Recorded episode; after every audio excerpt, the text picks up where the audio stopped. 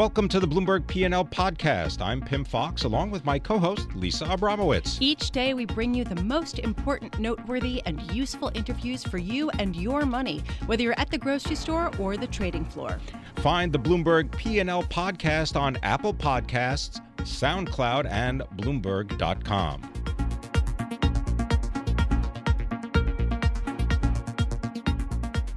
Doug Parker joins us now. He's American Airlines Chairman and Chief Executive Officer, and he joins us uh, through our Bloomberg 1130 studios in New York. Thank you so much for joining us, Doug. Uh, we started out talking about privatizing air traffic control, and I would love your take. First of all, do you support the privatization of this aspect of air traffic? Uh, and also, how much would it change your business if this were to happen? Yeah, we do support it. Um, you know, privatization is a bit of a misnomer here. We're not looking to put it into a for-profit corporation. We don't think that'd be a good idea, but a not-for-profit corporation uh, that would allow us to invest the way that um, ATC needs to be invested in, um, to put in place the kind of um, technology that exists around the world that we're not using in the United States. And we believe it's primarily due to the governance uh, structure that we have in place that requires the FAA to go back every year and look for look for new authorization, uh, has them subject to the whims of, of sequesters and things. Uh, that just doesn't that doesn't provide itself the right structure for long-term investment well, over a long period of time. But Doug, do you think that there would be fewer delays? That uh, just in general, that air travel would be easier and more streamlined if there was a privatization of tra- air traffic control? Would things work better? Absolutely. That's why we're doing it. And again, the, I, I described the governance that allows you to invest. We need to invest to put the technology in place that indeed allows us to provide the level of service we know we could. Uh, we'd be much more efficient. You know, it takes today to get from uh, Dallas, Fort Worth to Philadelphia about 40 minutes longer than it did just 15 years ago. And the airplanes have gotten faster. Uh, what's happened is the air traffic control space has gotten backed up. And uh, there, again, it, it sh- that shouldn't happen. Uh, it's not. It's not because uh, we've done anything as a country other than that we haven't invested in technology that keeps up with the growth in the airline industry. Can you tell us uh, an example of an uh, air traffic control system in the world currently that you believe is the leader or a model? Um, Canada is very good. Um, indeed, indeed, that's where that's the model we're looking to replicate here. But but look, it's not just Canada; it's all over the all over the world. Um, there are countries doing a much better job with technology than the United States. But Canada did almost exactly what we're looking to do here. They had it as part of the government. Uh, they took it, put it in a not-for-profit corporation, uh, and their results have been stunningly positive. Doug, how much would you and your business be willing to pay to improve the uh, the airports in metropolitan areas like New York and Chicago? How much would it would it benefit your business to have a nicer infrastructure in those cities? A lot, and we're doing it actually. Um, the, You're the way, personally investing money. Well, we are, yeah. Our, our, our airline, as are some other airlines. I mean, part of the problem here is um, that airlines, when we weren't profitable, couldn't invest very well, and that's that. And, and indeed, uh, how air, how airports are financed is through uh, rents and landing fees from airlines. So um, we've certainly seen a lack of investment over time that needs to be corrected. Uh, we, we, like other airlines, are investing billions of dollars throughout the United States in airport infrastructure, uh, which we will then pay over time with higher rents and landing fees, and we're happy to be doing that. I, I just got to think you got a lot of things. Uh, it's like you're the guy that's got to keep the plates all spinning at the same time, right? Whether it's security, government agencies, landing slots, capacity issues, uh, fuel issues. What's the most pressing issue for you that you'd like to get across to individual travelers? Because we, I just cited a JD Power survey that says that people, by and large, when they're asked, really, service they they like airlines. It's getting better. Yeah, that that'd be that'd be the message I'd, I'd, I'd like to get across to, to, travelers. Is you look, we all know, um, you know, some high profile high profile events of the last couple of months. Um, have to say the least. Yeah, exactly. Have highlighted some uh, customer service issues that need to be addressed, but please don't think that's due to the to the team members at American Airlines or the other airlines. Uh, we have we have phenomenal people out there who who do amazing things for our customers, who provide safe travel around the globe that makes our country run. Uh, and they're doing it every day um, in, in sometimes difficult circumstances. They're doing phenomenal jobs, and all they want to do is have the tools they need to take care of customers. To the extent there are customer service issues, that's because we, the airlines, have put those people in difficult circumstances, and that's for us to fix. Um, but you know, in this world where people are trying to you know figure out how to be the next viral video by filming someone doing something on an airplane, Um, that, that does a disservice to our team, who is really out there doing great stuff all the time. We're extremely proud of them and the work Right. they're doing. We, as airlines, uh, need to make sure we put in place policies and procedures that don't put them in difficult positions, but indeed rather give them the tools they need to do the jobs they know how to do so well. So, Doug, I'm looking right now at crude oil at a little bit more than $44 a barrel, and I'm wondering how much does it increase the profitability of American Airlines if oil prices were to stay at this level uh, for, say, another year or two? Yeah, look, of course it helps. It's our second largest expense behind behind uh, employee costs. So um, a, a drop in oil prices uh, tends to, you know, obviously falls to the bottom line in terms of expenses. In today's in today's world, though, we we we see much of that go to the consumer, uh, much if not all, certainly uh, in the longer term. Because what happens, uh, as as we've seen recently, you know, someone just pointed out to me the other day that uh, inflation is one of the primary reasons inflation is as low as it is in the United States. Is because airfares have fallen so much. well, airfares have fallen so much because fuel prices have fallen. And when fuel prices fall, uh, capacity comes in in excess of demand, and fares fall. So um, we get a benefit. There's no doubt about it. But much of that benefit accrues to consumers. All right, I'm going to give you. It's almost like a, a game, a game show here, Doug, because uh, I'm going to give you the names of some of your hubs, and I just want you to give me like two words each or three words each to describe what's going on and what's the most pressing issue. Let's start with LaGuardia. LaGuardia, LaGuardia is an infrastructure issue. Um, we need we need to improve the airport. We also need to improve the airspace. ATC reform would help that. All right, so that's uh, LaGuardia. Tell me what's going on in Miami. Uh, Miami, uh, great international hub for American Airlines, struggling somewhat because of the economies um, in Latin America and South America, but they're rebounding nicely. We're very encouraged about. Can I can, can I interrupt the uh, the quiz, Doug? Okay. I'd love to get I your was having take. fun with this. I know. I'm sorry. I to- I was gonna to get be to Boston I know, and- but and no, hold on a second. But I want to get to, to sort of the immigration and the whole concept of uh, the uh, travel ban or the travel restrictions that are still being fought uh, in courts. I'm just wondering, you know, all of this talk about limiting immigration has that affected international travel at all? Are you seeing uh, declines as a result of that to the U.S.? You know, we haven't. Not that we can see. You know, the fact of the matter is, we don't. We don't. American doesn't fly to any of the countries that uh, would be affected by the proposed ban. Um, so we haven't. We haven't seen um, anything that we can tell anyway uh, that is that is affecting demand for air travel. But we certainly. Um, you know, the, the, what we know is, um, you know, our business is all about being global and being inclusive uh, and connecting the world, uh, not not shutting down the world. So um, we're we're always um, we, we would prefer to see uh, a world where it's easier to fly, not harder. Uh, I, I was going to just uh, ask you, you. You don't want to do the quiz, You okay? can go Don't- back to the no, quiz. Fine. No, you I- get, I- let's get to Boston. It's I, fine. I was worried about some where you're going to end up. But No, no, no. I was, uh, but, hey, well, you, you want to talk about our nation's capital? I mean, Yeah. would they benefit from a new AT, uh, air traffic control system? absolutely. Yeah. There's there's there are huge ATC delays in and out of DC. Yeah. All right. I want to thank you very much for spending time with us. Uh, I guess you could just send Doug an email when you know next time you're on the tarmac. Yeah, I'll, I'll, send, I'll personally. No, don't worry, Doug. I'm- Anytime. See? All right. Doug Parker, thank you. American Airlines Chairman and Chief Executive.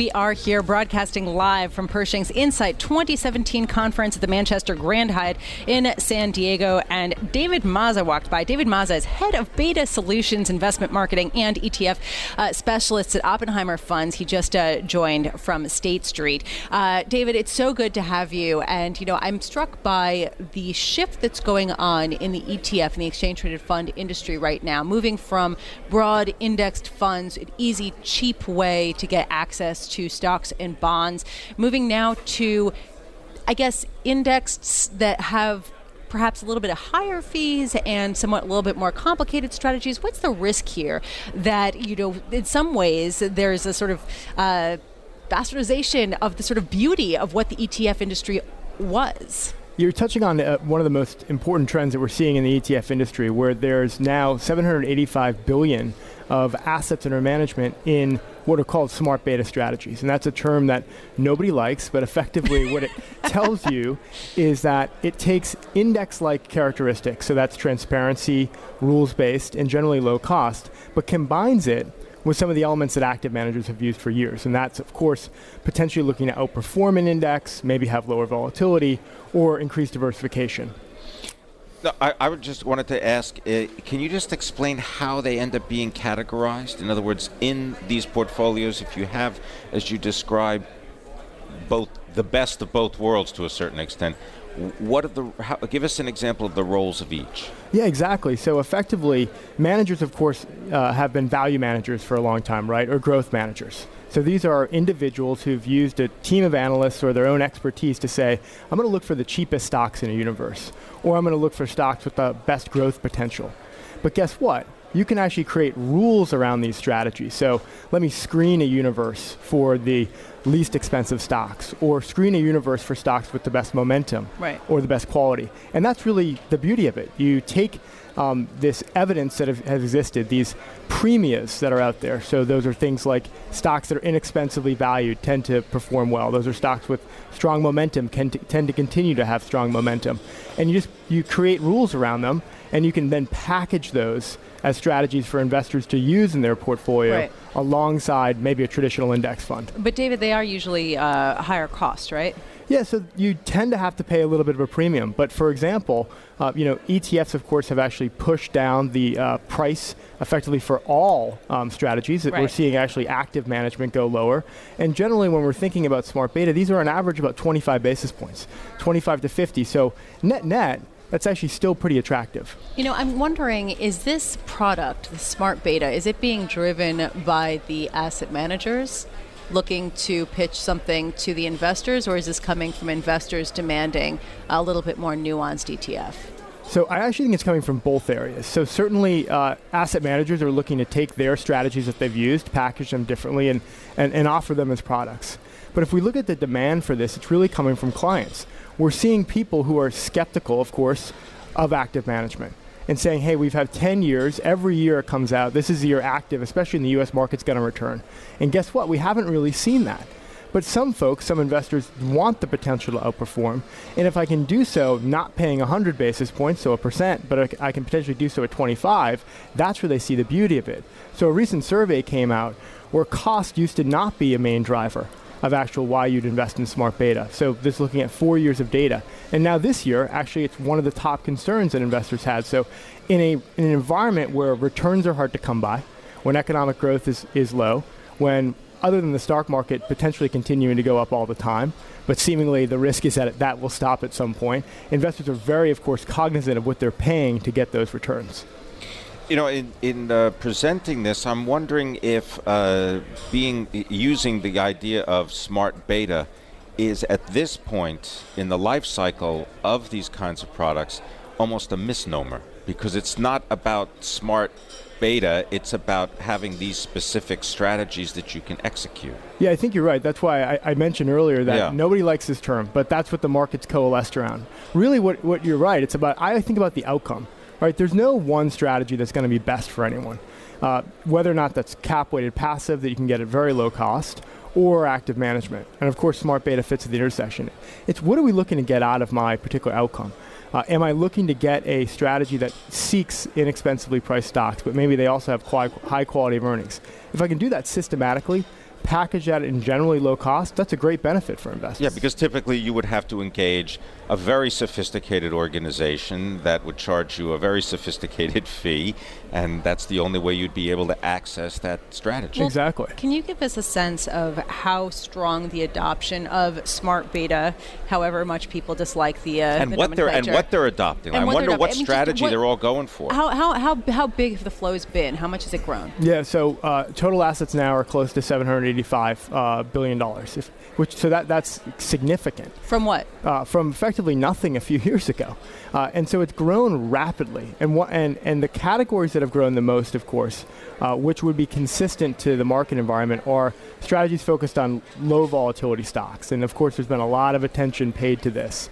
There's stra- another. Has it worked? Well, what's interesting. I mean, do they deliver on the promise if you're going to buy a, Well, a low vol- volatility, volatility's been nowhere, so it doesn't really matter what you buy. Volatility Well, hasn't picked up but it anywhere. Everything's low volatility. It depends when you bought it, though. Well, it does exactly. So w- you have to be when investing in these strategies, you have to know what you own and think about how long you want to own it. So low volatility is a good example. it had done significantly well uh, in the last last year up until the summer, and then money flowed into the strategies. But those stocks got increasingly more expensive. And then if you look at the performance post July to the end of the year, they underperformed. So I recommend you look at these strategies, use them, but don't chase performance with them. If you want low volatility, you should probably own that for 10 years because I want a smoother ride. That's a good thing. Is smart beta just with equities, or is it in other asset classes too? So, so smart beta is primarily with equities right now. But all of these things can actually be done for other asset classes. So fixed income is a, a, great example, and we're just seeing products being launched here. Is that there are some anomalies that exist in the fixed income market that managers have used for years. Carry, right? Of course, you get paid to own higher yielding parts of the bond market.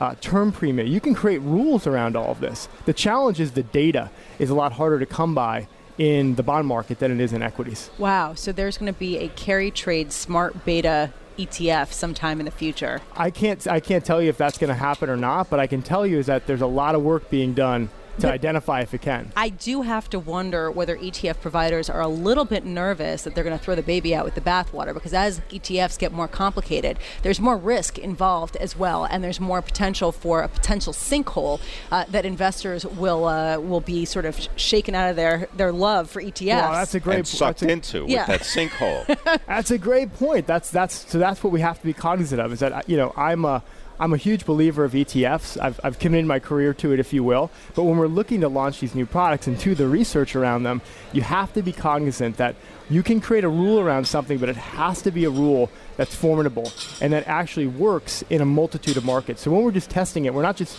throwing the proverbial spaghetti against the wall. We're saying, hey, does this work if I look at this 10 year period or this 20 year period, 30 year period? Does it work in the US? Does it work in emerging markets? Does it work in the United Kingdom? And if all of that comes to fruition, you can say, all right, there's actually something here, there's actually something that works, and then we can make an investable product. All right, I'm going to give you 15 seconds. Is there a filter that you can apply to all these ETFs about what happens to them if interest rates increase? Well, that's that's the great question, right? I'll, I'll tell you, if, if we see interest rates increase, you're going to want to be looking at th- if you've bought these uh, low volatility ETFs or dividend ETFs, for example. Some of them have a lot of concentration in these bond-like stocks, utilities, consumer staples. So be cognizant of that. I'm not saying that that means you should sell them because who knows if interest rates are, are going to uh, uh, go up. There's predictions they're now going to go down again. And you know what? Maybe more money will flow into those products. The area that's, of course, been out of favor is value. Uh, and what we've seen in the last couple of days may change that, but who knows? We saw that, of course, after the election in the U.S. I want to thank you very much for joining us. David Mazza is head of Beta Solutions, investment marketing, and ETF specialist for Oppenheimer Funds. He joins us here at Pershing's INSITE 2017 at the Manchester Grand Hyatt in San Diego.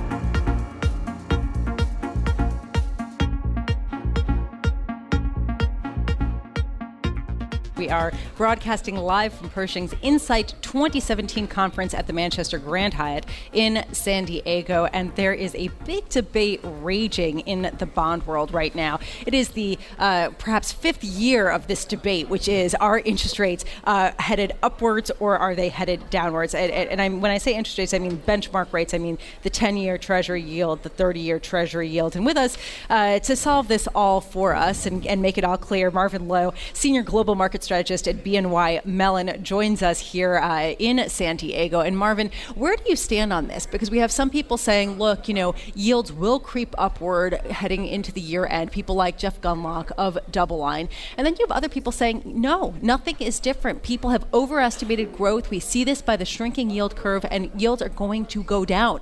Yeah, it, you know, it certainly is a big debate right now. Um, you know, I think the Fed has expressed its resolve that they want to increase rates. Um, there certainly are economic concerns around inflation, uh, around those growth numbers, but you know, we have to remember that we're looking at trying to get yields into this new normal type of world. And when we have this new normal type of world, I think that we're going to creep up slightly. Um, slowly, but you know certainly not um, the big jumps that I think a lot of people expected after the election, if you will. So where's where are we going to end the year with the ten year? you know, I'll put my dartboard and say about 250 or so. All right. 250. Marvin, a pleasure to see you. Uh, we uh, we run into each other at these kinds at these events uh, on nice a regular ba- on a regular basis. I'm wondering if you could maybe characterize what you uh, have seen, let's say over the past 12 months, and uh, what that may portend for actual, you know, investors w- who have to make a decision about what to do with some money, let's say over the next quarter. Yeah, you know, the, the last 12 months certainly have been um, interesting from the perspective of investors needing to deal with um, things that don't necessarily get modeled very easily into, you know, all of our spreadsheets. Um, by that, you know, I, I primarily think about political risk and the confusion that it causes. And when I see um, the reflation trade effectively, you know, move these asset classes by large amounts and then slowly creep back. It just really shows how difficult it is to um, put that into an economic growth perspective. Um, we certainly are dealing with asset values around the world that are very, very rich. Um, I think that's you know pretty universal, if you will. Um, risk assets certainly have done done its run. I think um, the announcer earlier said the Nasdaq was on you know the longest multi-decade run, starting at already uh, a fairly high point. Um, Yeah. So investors really need to keep that in perspective, and we kind of have this volatility, but it always comes and then goes really, really quickly. You know, Marvin, you said that you think that the 10 year Treasury yield is going to end at 2.5%. It's currently uh, almost uh, less than 2.2%, 2.16%, uh, roughly. I, I'm wondering what, what will it take for people to sell bonds? If you think about it, we were talking earlier uh, about how big U.S. companies just had their best earnings quarter for five years. We've already seen that, and a lot of people are expecting that the best news is behind us. The economic data is weakening. What will it take for, for Treasury yields to, to, to really rise? You know, um, what's what's driven yields lower, and what's kind of driven the commentary now with the flatter curve, maybe looking at uh, some of the recession numbers, is inflation, and it you know certainly is always a big component of how you price a bond. And I would just take the the contra argument that nobody expects inflation, so we're supposed to look at it a little bit more closely. Um, I've been certainly noodling the concept that populism, which is I think a trend that's here to stay, has inflationary components to it. Uh, when we look at France and we kind of look at um, how the vote uh, arose, there were still 10 million people that felt this populism type of movement. That's something that politicians aren't going to um, just turn their back on. They want to make sure that they bring these people in the fold. And is wage pressure, is kind of pressure on greater social services part of that response? And does that have an inflationary component? Also have to remember that you know several of the Fed members think that the unemployment rate's going to go below four percent within the next year. Um, you know, maybe maybe there's certain certain questions about whether or not the Phillips curve um, is accurate, but that's The Phillips curve is, by the way, the idea that there's an inverse relationship with the unemployment rate and inflation rate. Yes, Go thank on, you, carry on. thank you, thank you. Um, if we if we if we don't if, if we don't start seeing wage pressure when unemployment gets below three percent, I guess we'll revisit the concept of the Phillips curve. You know, having said that, the Fed has a multi-decade um, focus obsession about the unemployment rate, so they're going to continue along that route. So does that mean that there are like parallel strategies at work here that may actually be contradictory at the same time? Well, you know, um, volatility is really an interesting aspect of kind of that um, very easy and ultimately very difficult question to answer. Um, as long as volatility remains low, it certainly um, is going to push kind of this risk asset trade that's out there. And while we've got a couple of days of volatility, you know, we have to remember that over the course of the last six months, you know, since the beginning there, however you want to look at it, these risk assets are still outperforming by a very large margin. Um, it's probably an opportunity to look at pair trades. It's probably an opportunity to look at um, curve flattening type trades. Um, it seems like you would be able to balance uh, various risk calls with maybe some o- other calls that would give you a little bit of protection. It's hard to see just an outright buy, kind of given where valuations have moved over the last six months or so. What about cash? Do you recommend people boost their cash allocations? Um, you know, I, I think powder is always. I think powder is always good. Um, you know, certainly, uh, you know, waiting for a little bit of a correction, but you know, I kind of really look at the uh, amount of liquidity that's still coming out of the central banks as keeping that volatility tamped. Do you think that the Bank of Japan and the European Central Bank and the fact that they've purchased more than a trillion dollars of assets in the past 12 months Amazing. do you it is just stunning Amazing. and you know do you think that this basically makes the Fed irrelevant at this point? Is it really all about the BOJ and the ECB? until we get um, an actual decrease in the amount of liquidity that you're adding into the system, I think that it is. I think that there's uh, a lot of um, insight into that statement. We've had years, multi years at this point, where we've been adding half a trillion, a trillion, over a trillion, like you said, um, coming into the system, even though the Fed hasn't purchased a single security in years. Yeah. Next year, the Fed's going to start taking liquidity out. Next year, the ECB is not going to be buying as much as it buys now. Next year, the Bank of Japan is probably not going to increase its purchases. When you look at that on a year-over-year basis, you're looking at a 500 to 6, 700 billion dollar contraction in liquidity. That to me is an underappreciated aspect of kind of the thought process. Having said that, the market's not focused on it right now. Volatility, I, I I- you know, I feel that volatility is going to remain low until um, you actually have that occurring and people start to focus on it. Well, that's certainly something that we're going to be turning to you to help us understand when that happens. When Much happens. appreciated. Marvin Loh is Senior Global Market Strategist for BNY Mellon, and he joins us here at uh, Pershing INSITE 2017 in San Diego. Thanks for listening to the Bloomberg P&L podcast. You can subscribe and listen to interviews at Apple Podcasts, SoundCloud, or whatever podcast platform you prefer. I'm Pim Fox. I'm on Twitter at Pim Fox. I'm on Twitter at Lisa Abramowicz1. Before the podcast, you can always catch us worldwide on Bloomberg Radio.